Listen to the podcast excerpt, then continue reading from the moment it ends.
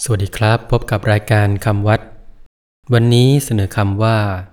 ทักษิณานุประทาน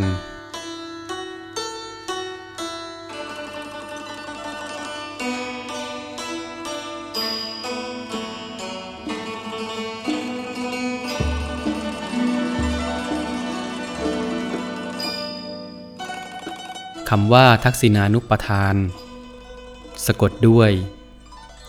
ททหารมานากาศกอไก่ สบฤษีสระอินอนเนนสระอา ทักษิณานอนหนูสระอุ ปอปลาททหารสระอานอนหนู อ่านว่า ทักษิณานุปทาน ทักษิณานุปทาน หมายถึงการทำบุญ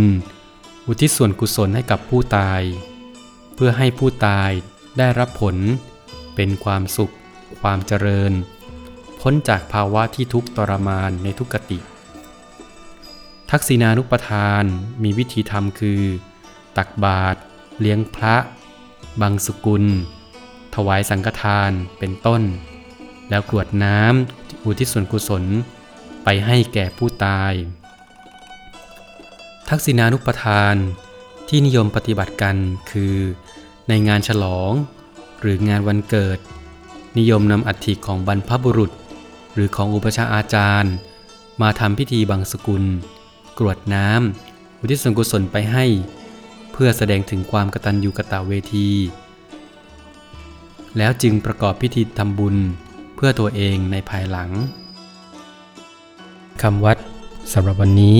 สวัสดีครับ